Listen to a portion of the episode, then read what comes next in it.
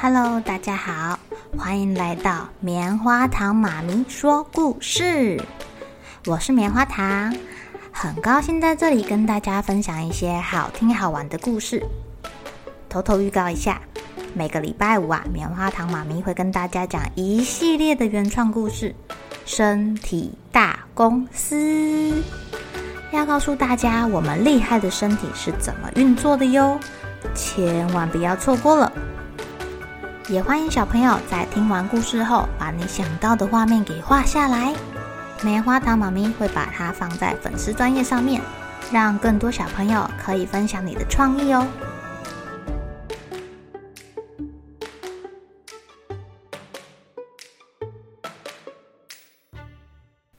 Hello，亲爱的小朋友，今天过得怎么样呢？你们知道要怎么样把一个变成一百个吗？哦，一个变一百个，好多！到底要用什么方法啊？今天棉花糖妈咪要讲的故事就叫做“一个变一百个”。今天小熊要去森林的小湖边钓鱼哦。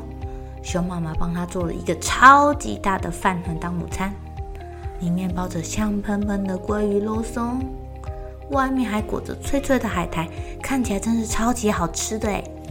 而且熊妈妈还给它冲了一壶蜂蜜茶，让小熊口渴的时候有水可以喝。妈妈真的准备得好周到哦。于是小熊带着妈妈的爱心，还有钓竿跟好心情出发啦。天空好蓝哦，几朵白云被风吹着乱跑，真是个好天气耶。他开心地走在小路上，饭团那个浓浓的香味被风一吹。飘散了出去，呃，好香哦！哦，就是好香哦。一只红狐狸跟一只黄狐狸闻到香味，从洞里面钻出了头。这是什么味道啊？两只贪吃的小狐狸循着这个香味跟在小熊后面，他们可不敢跟得太近哦。要是小熊真的生气起来，打起架来，他们可是会吃亏的。终于到了小湖边，小熊找了棵阴凉的大树，一屁股坐了下来，绑好他的钓饵，把钓竿甩了出去，静静的等鱼儿上钩。哦，你们知道钓鱼是很无聊的，等啊等，等啊等，等到小熊都睡着了。好机会，快点快点，我们把篮子拿走啊！两只狐狸偷偷摸摸的靠近小熊。饭团连篮子一起偷走，哎，哇，都不留给小熊。可是饭团只有一个啊，两个狐狸怎么分？这两只狐狸呲牙咧嘴的打了起来。不过谁也打不过谁，最后他们只好把大饭团一分为二，变成两个饭团，一人一个啦。这两只狐狸叼着属于自己的半个饭团。哦，往森林的不同方向跑去啦！他们心想，走越远越好，免得不小心被另一只狐狸给偷走了。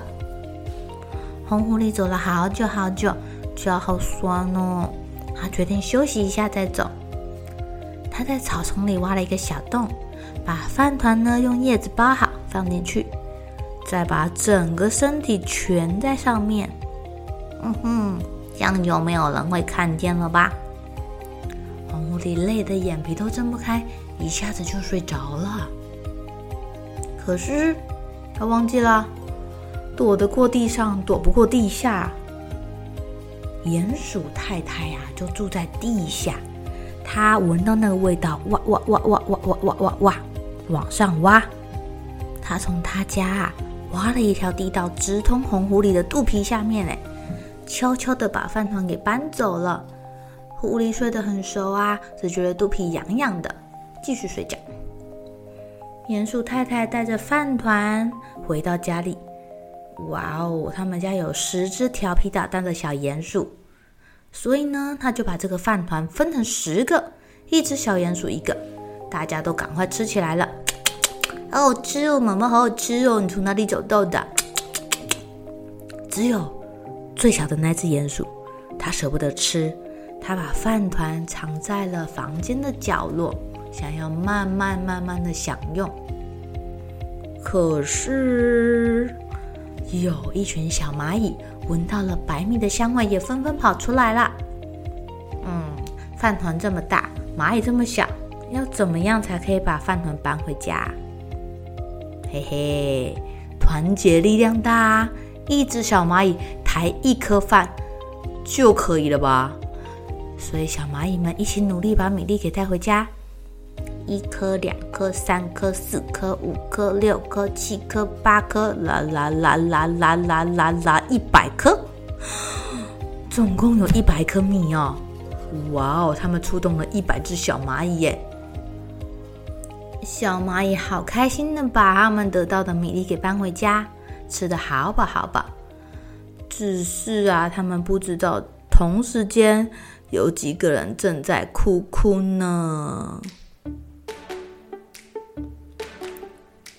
亲爱的小朋友，你们知道谁在哭哭呢？是最可怜被偷走饭团的小熊，还是睡觉的狐狸，还是本来想要慢慢享用的小鼹鼠呢？哇！他们拿到美食的时候想要延迟享受，没想到就这样被人家给捷足先登了。不过可以从一个变成一百个，喂饱一百个人。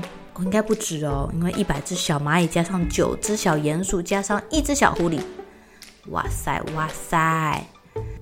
小朋友还有没有想到其他可以让一变成一百的方法呀？如果有想到的话，也欢迎跟棉花糖妈咪分享哦。好了，小朋友该睡觉了，一起来期待明天会发生的好事情吧。